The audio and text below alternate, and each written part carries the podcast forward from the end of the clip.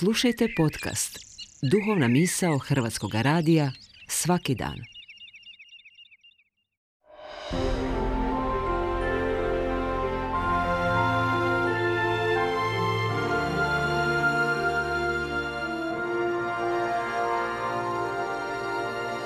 Duhovna misao.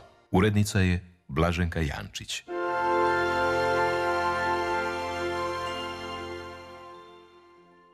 Poštovani slušatelji, lijepo vas pozdravljam. Ja sam Fradarko Tepert, Franjevac.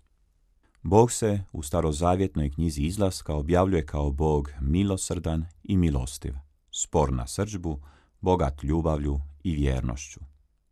Bog narodu oprašta grijeh sa zlatnim teletom, a njegov postupak podsjeća na prijekore koje smo slušali na veliki petak. Puče moj, što učinih tebi ili učemo žalostih tebe? Odgovori meni. Ja izvedoh tebe iz Egipta, potopivši faraona u crveno more, a ti mene predade glavarima svećeničkim. Ja pred tobom otvorih more, a ti otvori kopljem bok moj. Ja tebe napojih vodom spasenja i stijene, a ti mene napoji žuči i octom. Ja dadoh tebi žezlo kraljevsko, a ti dade glavi mojoj krvavi vijenac. Ja uzvisih tebe velikom moći, a ti mene objesi na drvo križa. Neprestano se ponavljaju izrazi Božje velike ljubavi, ali i odgovor ljudske nevjere i zloće. No, je li to Bog u kojega doista intimno vjerujemo?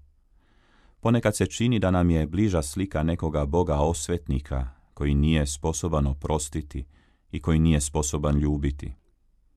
Vjerujemo li u Boga osvetnika ili u Boga objave. Bog kršćanske objave trojstven je Bog i u tome je On za nas tajna, kao što nam je tajna i svaka osoba, jer nijednu osobu ne možemo do kraja razumjeti, opisati, definirati. Našega jednoga Boga u tri osobe obilježavaju odnosi među osobama. Ovi su pak odnosi ispunjeni i nošeni ljubavlju. To prepoznaje i apostol Pavao kad u završnom pozdravu druge poslanice Korinčanima opisuje oca kao ljubav. On iz ljubavi rađa sina i šalje duha. On iz ljubavi stvara čovjeka i cijeli svijet. Sin je milost, koja je nezasluženi dar čovječanstvu. Čovječanstvo koje se svojevoljno udaljilo od Boga, sada doživljava Boga koji mu se približava i koji ga spasava.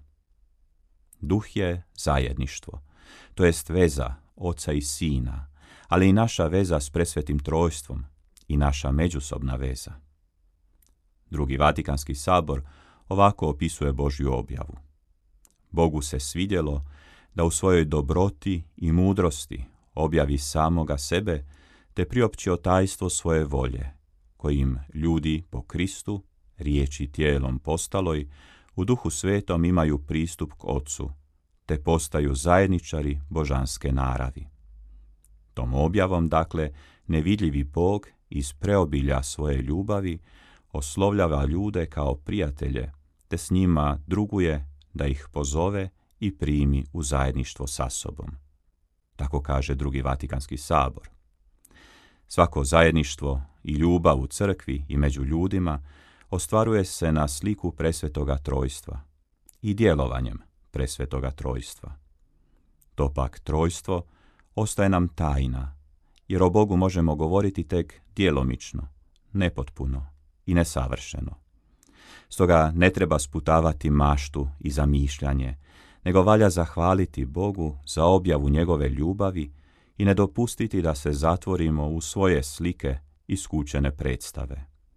Bog je veći od naših slika i od naših riječi.